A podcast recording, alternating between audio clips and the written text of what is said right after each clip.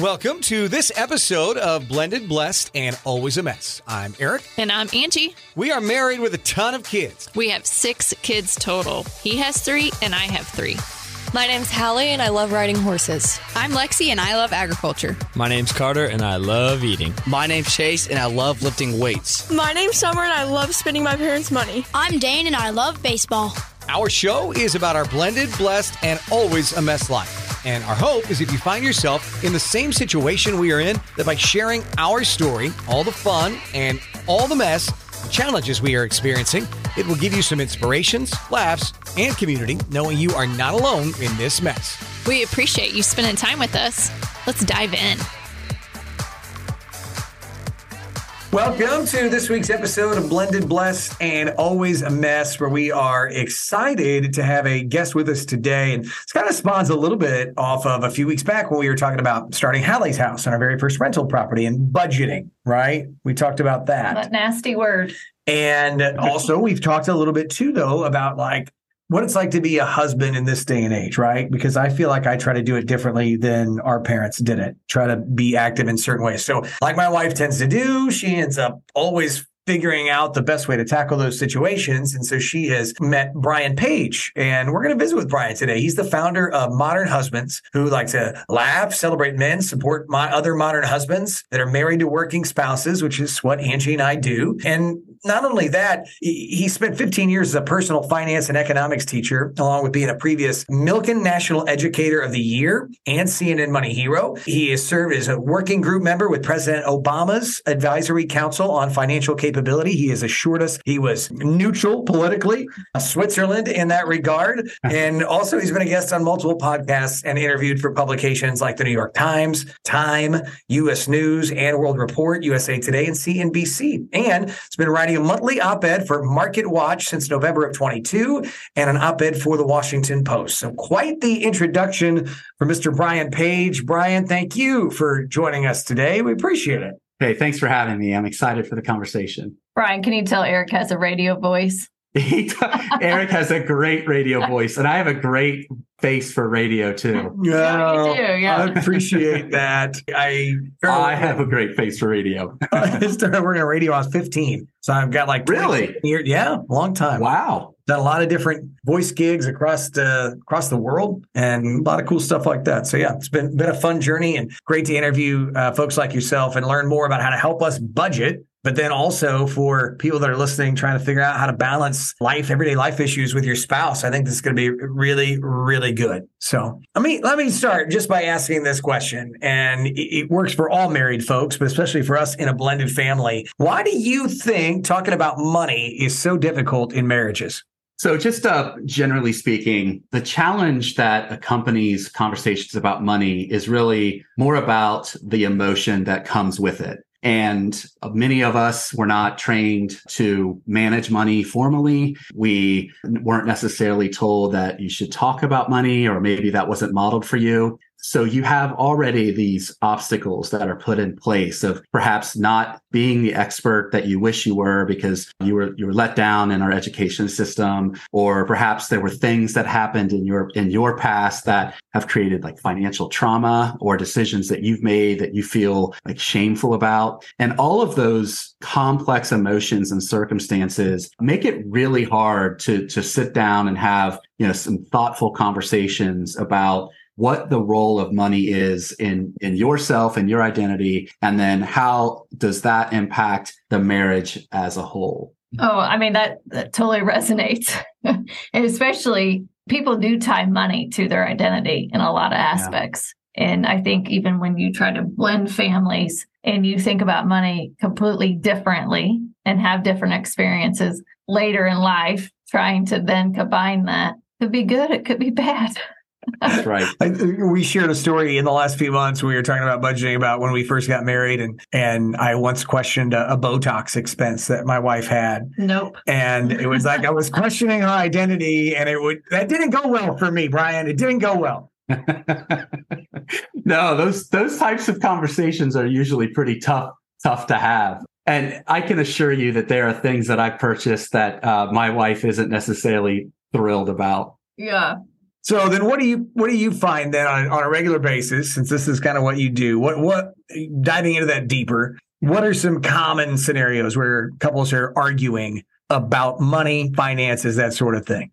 Well, I, I think that to start, it's important that the listeners understand that the only perfect way to manage money as a couple is the way that works perfectly for you as a couple. I do not believe in like dogmatic approaches because everybody's circumstances are so different. They're unique. And finding a way to be able to find that sweet spot can be challenging. And if people don't understand like how to proactively have conversations about money, generally people are only talking about money with their partner when they're reacting to something that's happened in the past. So it could be an, an, unplanned expense, could be, you know, financial infidelity. It could be like disapproval of how your spouse is spending money, but whatever it may be, partners tend to, or spouses tend to like stumble into these problems they have with each other's decisions or they are facing financial stress themselves, right? They're living paycheck to paycheck and then something happens. Some sort of unplanned expense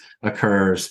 And what happens as a result of that is there's all this stress, there's all this anxiety, and you're not talking about money. You're kind of like arguing, right? You're mm-hmm. you're blowing off steam with each other. Then all of a sudden you're blaming. And so the most important thing that a couple can do to reduce their arguments about money. My wife and I still, you know, will argue about money um, occasionally. Is is to have proactive conversations, right? To sit down init- initially, regularly, like at least once a week, and talk about money in a space where you're not stressed out, where you're not going to be interrupted by the kids, where you can kind of get away and also know that when you sit down that you want to have a conversation that first starts with the fun stuff right? Like it should not just the word budget, like that word for me, like makes my my shoulders kind of tense up. Nobody nobody likes the word restraint to begin a conversation. So when couples talk about what it is that they love spending money on,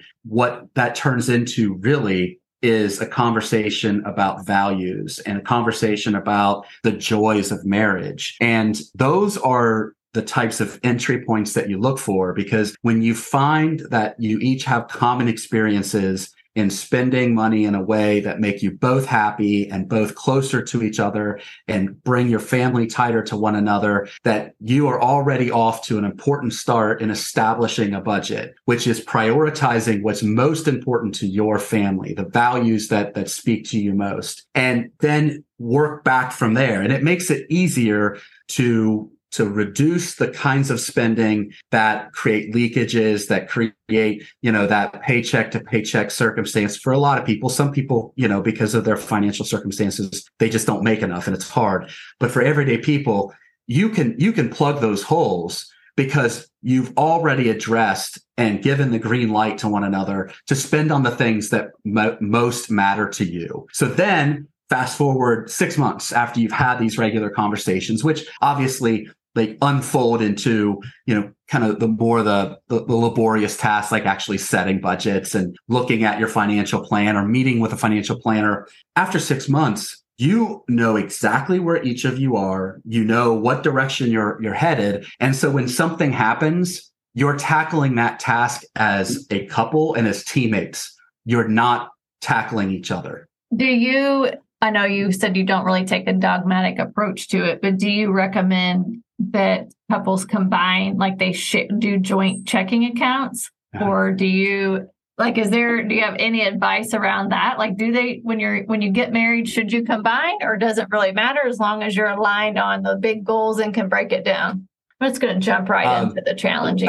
yeah, that's that's the tough question. I'm going to answer it with just the data points and what research says, and then the advantages and disadvantages of each. So um, let me start with a blended perspective, a blended family perspective of the devil's advocate to that. So I have a friend who is in a blended family and he does not have a child that he brought into that blended family. His partner does. And they decided for simplicity's sake that they keep all of their money separate and then they have shared expenses, what mortgage, food, whatever. And and she is in the finance industry and she enjoys tracking every penny. And so she just simply tells them what he owes every month to her. It works well for them because of their professions and their blended circumstances are really complex messy, and they need some sort of simplicity that they can count on just to kind of keep things churning. Now, that works for them. What the data says is that folks who combine all of their finances are far less likely to divorce. Folks who, and I want to say it's like folks who after five years have maintained that are are 30 times less likely to divorce it's pretty significant that's what my wife and i chose to do is we we just pulled all of our money together. For us it we just had a tough time like understanding how we would make it work because we just see everything that we do is blended. So that that's another approach. So one common approach is separate uh, which i went over. And then you have the approach of just blending everything together, which statistically speaking is the most effective approach to reduce arguments and the chances of divorce. And then you have the hybrid, right? Which is oftentimes referenced as yours, mine, and ours, meaning you have a bucket of money. I have a bucket of money and then we have a shared bucket of money. Now, the advantage of that is that for couples who perhaps have spending choices that they each make that drive each other bananas, that that can now go into their own spending buckets and they don't have to have that conversation anymore. And so kind of like a common way to manage that would be you might only have three or four hundred dollars each that you spend independently each month where you don't have to talk about it. There's no financial infidelity. That sounds and familiar. That can sometimes weather the storm. Uh-huh. Um, and it also makes it easier for gifts, right? So if, if you have, if you want to buy your spouse a gift, they don't see the transaction if you have a different account. Yeah, we. What do you all do? Interesting. So I would say we've combined everything into one which okay aric's super super frugal so that's one reason okay. why i was okay with that approach because I usually like to be the one in control and handling everything. So okay, I'm like, okay, he's he's frugal, so we can we can combine it all. And then we ran into a few little hiccups of the Botox scenario where I got a heavy sigh. And I'm like, oh no, that's not going to. I didn't, Brian, I didn't even say anything. It was just a sigh. That's it. I can see the look on his face, Brian.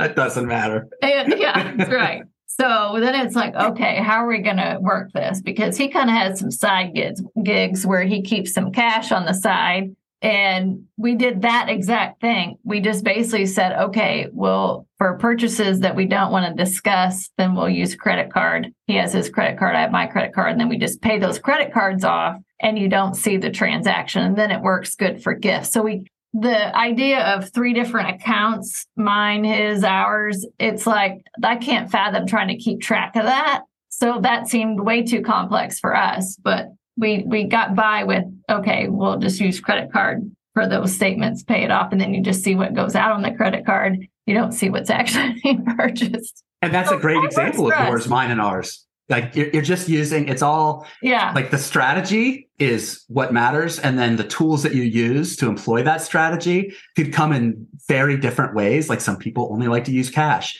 Yeah. um for for you all like honestly the credit card is probably the simplest route to go. Yeah. Well, I, you know, something you said earlier that I really thought was good. It's like anything, right? It's it's having conversations uh, beforehand, so like pre-communication about purchases or things that might be right. coming up. So that pre-communication, uh, but also in how you view it. Like it, I've never thought of money as a way that it could bring you together as a couple, but when you do, I, we've kind of seen it lately by this new rental property, Hallie's House, that we've named after our daughter. That's kind of become like a theme in our home that you know we're budgeting for this home for our daughter and and it, it's become a, a unifier if you will. Money is become a unifier in that regard and how we budget. I've never thought about it that way but that to me sounded like what you said earlier is like when you when you have the same money goals it can actually bring you closer together. Yeah for sure. What are some common myths that really kind of could damage a married couple when it comes to money? Like you talk to a lot of different people. Who've been in the finance business for a long time what are some common money myths that you see? A lot of it is based around how you manage credit. So, and, and then the scoring system that that accompanies it and then the consequences of failing to understand it. So like as an example, there are a lot of myths that are surrounding credit cards. So one myth might be that as long as you pay the balance in full and on time, that your credit score will be great. Um, that's a myth. You you need to pay your balance in full and on time. However, you need to keep a low balance as close to zero as possible at all times. And the reason that's particularly challenging for couples is if a couple shares, oftentimes they have joint accounts or one is simply the authorized user on the other's account. And if they're not having conversations about spending money on that same credit card, then balances can be, you know, throttled up pretty quickly. And when you carry a high balance, your credit score goes down. Um, because ultimately, credit score is simply a reflection of your credit report, and a credit report is just a snapshot in time. That it's at that moment, whenever the credit score is pulling from your credit report, whether or not you pay it on time, it doesn't matter if you have if you're close to your credit limit. So I I was okay. I'll share I'll share an argument that that we did have about money. So I, I was on a quest to earn a perfect credit score. Oh, uh, th- th- there's there's lots of different credit scoring models, but at the time, the most widely used score that was referenced was a FICO eight, and it's really hard to get to that those last like ten points, you know, from eight forty to eight fifty, and I accomplished it. And, you know, I mean, you, you really have to be super strategic. I paid my balances in full and on time for every credit card every day. So that was my routine in the morning. I opened up my mobile app while I was drinking my coffee and just made sure I paid everything every day. Every day. Yeah, because the the credit utilization rate on a credit card has a disproportionate impact on your credit score. So, like, let's say you have a mortgage, you're going to have a higher balance on your mortgage at first, but the credit scoring model doesn't really hurt. It doesn't hurt you uh, as a result. But variable credit, like uh, revolving credit, that's different. So if you keep your revolving credit lines around zero, there's activity, but around zero, it really boosts your score. So fast forward to like, you know, all these different tricks that I was using and we switched banks. And when we did that, there was a spreadsheet of what all needed to transfer over because we, most of us have auto pay, right? And so one of us failed to tra- failed to transfer over an auto pay for a vehicle an auto loan and which is a double whammy because I hate auto loans. We don't have car debt now, but we did at that time. I hate it. So anyhow, one of us was receiving just emails that, hey, you've you're 10 days late, 15 days late, 20 days late. And fast forward to like 32 days after this point, and I, my phone starts blowing up with all these alerts, like I'm delinquent, my credit score plummeted, and I'm like freaking out. And uh, yeah, perfect score. it's gone. Yeah, so my credit score, just for perspective, went from an 850 to a 754. Oh my gosh! From one late car payment. Late payments are wow. crush. They crush you. Yeah. Now, wow. If you already if you have a low score, it doesn't hurt you as much. But yeah, so it took me it it took me quite a bit of time to get it back up into like the 820s, 830s. Wow. That's so yeah, we argued about money at that over that Yeah, that right. circumstance. But we you know, most couples it, usually when you're arguing about money, it's because opposites attract. And oftentimes there's a frugal person in the relationship and then there's a spender in the relationship. And when when couples are courting one another, you know, typically you appreciate that counterbalance. You appreciate mm-hmm. the fact that this person lives more freely and I can't. Right. So like I do have money issues in the sense that like if I walk into a shopping mall, I have physical responses. I get a headache. I just do not like like shopping malls. If there's a bill at the end of the like wh- whenever we out- go out to eat, my wife does the bill. I Yeah. can't see it because it'll sour my entire evening. But with That with that, so you two are the opposites, right? So you're Uh-huh. Angie. I'm assuming you're the more free spender, and Uh-huh. Aric, you're more, frugal, Mm-hmm. and that's probably one of your attractions to one another. But you also have to make sure that you're constantly communicating and compromising as, as well. And a lot of that has to do with, you know, kind of our upbringing too. And, and the kind of the, the eco- socioeconomic class that we come, come from, that typically has a pretty big impact on our money personalities and how we like to see money, how we manage money, our relationship with money. Yeah, I I totally agree. The how you're brought up, and I, we both were brought up, raised where we didn't have a lot of money. So he stayed frugal. I'm like, whoa, I'm you know work hard. I'm gonna make sure my you know we have things because I didn't have things. So like you could go two different ways with it too. I would dive on that, or I would add to that. While we didn't have any, the reason that I'm this way is because one of my parents overspent when we didn't have the money. Mm.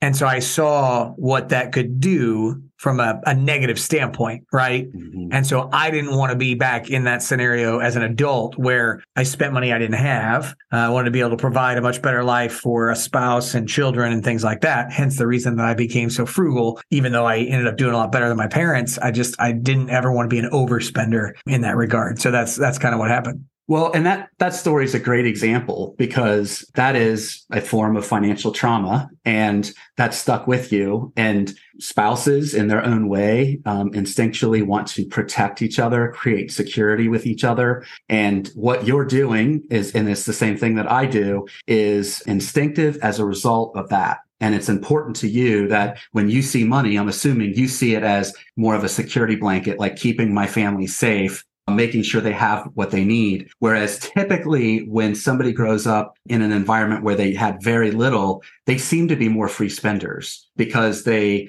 don't like to talk about money. They are accustomed to see money come and go. And they know that what I have now might not be there to tomorrow. And so they're more likely to, to spend more freely. And so Angie, that sounds like that, that's you. And yeah, that's in I, a relationship, that's not bad if you balance each other out. Right. I, and I think we do a good job of balancing each I other agree. out. I mean, I think for me, I've worked really hard to get to a place where I'm where I'm at. And with being single for five years and had financial stability that I could, you know, I bought I bought great gifts for him when we started dating. Yeah, that's true. It's fair. But you know, it's like kind what, of like what well, was your hey, favorite? Why did she stop? Oh wait, yeah. no, uh, we're on a budget now. That's, that's right. I Honestly, my favorite thing, and I'm kind of worried about it because one of the pieces of it's kind of trying to break. It was a this the very first gift she got me was a watch, okay. and it had a brown black face, the movement brown, brand, yeah, brown band. And one of the little pieces on the band's trying to break on me, and I love that watch. But she left a little note. It was like, "I've enjoyed spending time with you. I can't wait to spend a lot more of it." I mean, how sweet was that? Pretty sweet. Now, I, I want to ask a follow up question. What was the occasion for that? There was no occasion. You know, it was like we had started dating okay. for a few weeks and I got that gift. Yeah. yeah. So I wrote about this on, on our website. What you just experienced is based on research, the, the kind of gift that makes people the apps, one of the kinds of gifts that makes people the absolute happiest. And the criteria is it's unexpected right? It's not like Christmas where you're expecting something and there might be a letdown. It's just out of the blue. Two isn't necessarily the watch. The watch is more of a symbol. It's the note that came with it. And that expression of how she felt about you then tied into the watch itself. And that's why it's so meaningful. I'm laughing right now because that's so true. She's given me several gifts over the years since then, but it's just like, oh, here, I got this for you. Right. and then I'm like, okay, well, thanks. Uh, it's fine. The gift is nice, but it's never had as much meaning, I guess, because the note, the note was really the gift. You're right. Yeah, Lee. All right, I'll start. Put, well done. Start putting notes with the new clothes that I buy. That, otherwise, I'm like, okay, I got a shirt, whatever. Uh, Something else you said before we hopped on today that I found incredibly interesting, and I assume that is a big change in how people do their money. You know, when we were growing up, a lot of the households, I would have to guess predominantly, it was one parent worked, the other person stayed home with kids. But now it's so balanced. Can you talk more about that and then how that influences the way people spend money? Because now both people are making their own money. It's not so one sided as it was before. So, yeah, just dive into that a little bit. Sure. So when when I formed Modern Husbands, as I was telling you before, I I went from being you know the the spouse who worked 80 hours a week, I was clearly the breadwinner, to now not being the breadwinner by you know and, and staying that way. And we're going to continue to do that until our kids are out of the house. And that whole transformation was tough. So the first thing I did was like Google how to be a better husband. And as I was telling you, like a bunch of stuff came up on like how to cheat on your wife and get away with it. And I was like beside myself. I just wanted kind of a community of like minded men who just understood that things are different now. Like, what are the little things that we can do to be, to be better? I'm far from a perfect husband.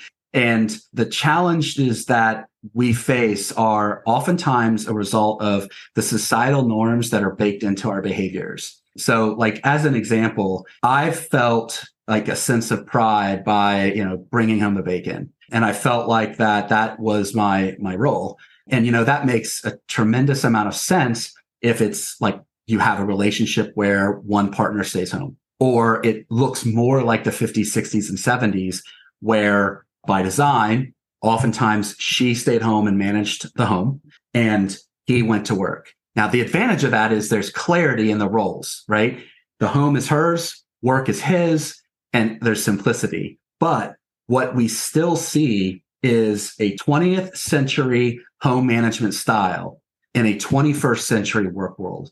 And that's leading to unhappy marriages because women disproportionately shoulder more of the division of labor at home, particularly the, the tasks that are redundant. They happen again and again and again. And that leads to resentment. That leads to fights because, and I'm just speaking on my own experiences, because she's trying to do more than she should. She's upset with you. She doesn't want to take the time to explain what needs to be done because it's probably just faster to do it herself. And so there's this like silent anger about it. And when I kind of made this transition, I started to look back and realize how terrible I was. Like I was awful. I didn't know anything. I, I never cooked. I didn't do my own laundry. I didn't do I didn't do anything. I always thought like, hey, there's this there's this like this little uh stand up where this guy's like, hey, this countertop, it's it's a magic countertop. If you I just saw this. A load of isn't it? It's great. That was me. So funny.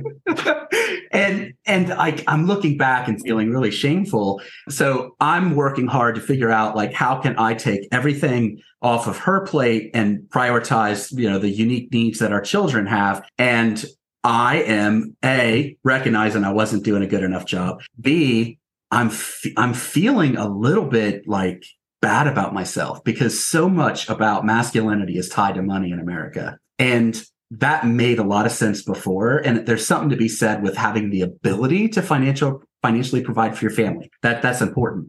But in a world where women are earning around the same or more than their husbands in 45% of households, what the word provider means to them is more than a dollar sign. It could mean shouldering more of the challenges at home. It could mean, let's say one of our advisory board members, his wife is an ER physician. So she had a bad day at work. People died. So she needs just calm, calmness at home. She needs just kind of somebody that is a good social, uh, emotional support system. And so as men, we have to recognize that we need to understand how can we contribute fairly in managing the home and that means owning the task completely. So as an example, I, I like to cook. I like to smoke my meats. I like to barbecue. I like to cook. That means I own. What's your specialty, Brian? What's your specialty? Uh, I would say my uh, smoked pork is probably the best. The secret there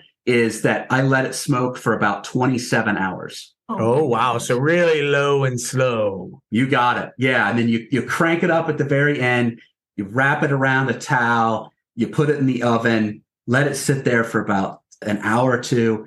Then you dump it real quickly with the towel in an ice chest. Voila. It just comes right off the bone. so, wow. so anyway, I, I own everything revolving around cooking. The grocery. When we go to the grocery, I have the list because I know what needs to be made. And it's so much easier because it's just me doing it. I don't have to try to work things out with my wife, which just creates unnecessary communication. I'd rather talk to my wife about fun stuff than who's buying the baked beans. And I manage everything after dinner's done. Um, and part of that could be making sure the kids do their chores. She does the laundry. It's just something she's always liked to do. Now, what has come of that is a happier marriage. I'm happier. I feel I feel better about myself because my contributions inside the home are more clear. And what I've experienced is not uncommon. The biggest bump of happiness when men are able to uh, manage the home, spending a fair amount of time as their partner, actually comes from husbands. Husbands are happier. Women get happier, but the the larger bump is from husbands. What do you think we do in our house? We're learning. We've come a long way, but I mean, I agree with everything that you're saying around figuring out your roles and and where you fit and where you feel valued. Aric does all the laundry in our house. I'm more Okay. into groceries, but he's very OCD about the laundry and likes it to be done a certain way. So I got fired, unfortunately. So you don't have to do don't any hate it. laundry. I don't hate it. Most of the time, she cooks and I do dishes. Typically, Yeah. like it's Yeah. kind of a we we try to, we do try to balance it because we both work and so yeah, I do think there's a lot of lot of balancing. You know what I learned last week, Brian? Tell you What's something that? I learned last week. I don't want as a responsibility. I take care of all the things outside, mowing the yard with the boys, trimming all that Mhm. stuff. You know what I don't want to do?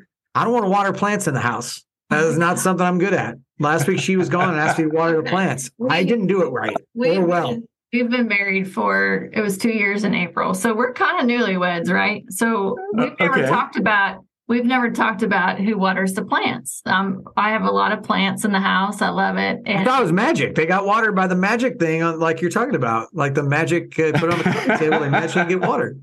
So I have been the last couple of weeks traveling a ton for work. And so I've been gone. So one day I said, Hey, would you mind watering the plants?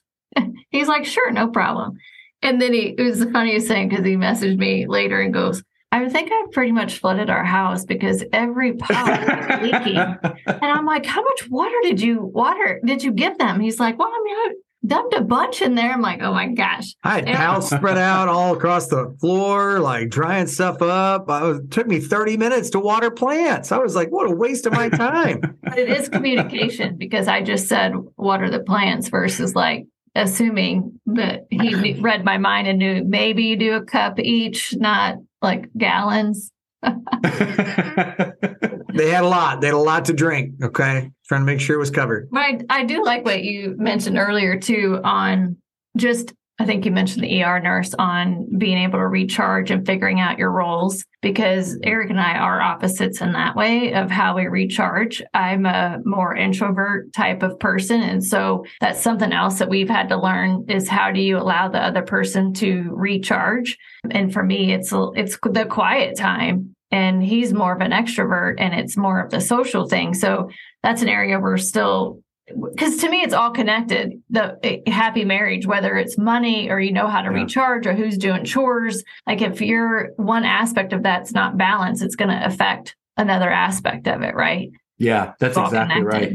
And when you when you start to to think through like how it is that you're going to tackle all of these things to make sure that when you are spending time together, it's quality time and you can focus on, you know, what really matters like in your downtime as an example. How can you make sure you're each getting the downtime that you need to recharge? Because ultimately that that's essential. And you but you can't get to that unless everything else is managed. But what the research says is that whatever patterns and routines are established in the first six of six months of marriage are really hard to break. Hmm. So- oh, interesting. Interesting. Yeah. Yeah. So if you're a newlywed, then you know really be thoughtful of of what you you know are doing. And and and I also had a podcast guest of my own tell me this, and I I just blew me away of the simplicity of this when I asked this person, Dr. Mangino, what is one thing that you suggest that spouses do to be happier in their marriage?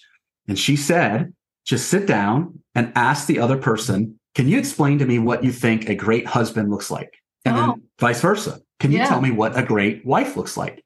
I never, I never thought to ask my wife that. I never thought Wow. to say, Hey, Hope, what does a great husband look like to you? Because ultimately, lot, wouldn't we've- Interesting. Man, know what our conversations look like this weekend. We don't have kids this weekend. We're about to dive in. it gives you a vision. It gives you like some understanding instead of just the guessing game, which is all I've done. And I can assure you, I've guessed incorrectly many times. Makes but at least by of having that conversation, you have like an expectation of what your spouse wants and how can you deliver for your spouse. How to build the perfect spouse. go. and here we go. All right, we are just about out of time for today. A couple of questions before we leave. Brian, can you tell people how they can find you for through your podcast or socials? Sure thing. So modernhusbands.com is, you know, our home base and we send out a newsletter just every couple of weeks and uh, you can subscribe there for like updates and all kinds of new opportunities. And then you can also at modernhusbands.com find our podcast, which is the Modern Husbands podcast. And we just started going weekly and the podcast is about a half an hour long. And we have various experts on to talk about ideas to ways to share tackling household chores and managing money as a team. And also we talk about some mental health issues for men, like how can we live in a way where, where we're happier and uh, yeah, so modernhusbands.com. And then you'll find we do all the social media stuff there as well Instagram and um, Facebook and etc. Awesome. ask him our final question? Oh, I didn't prep you for this. So um, we what we ask all of our guests on our show is what's your favorite family tradition?